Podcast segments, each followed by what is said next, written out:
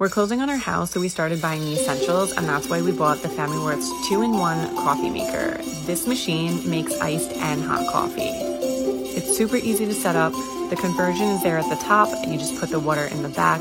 I love that it's super slim, so it doesn't take up too much counter space. It comes with this awesome recipe book, and I cannot wait to try to make some of these recipes in here.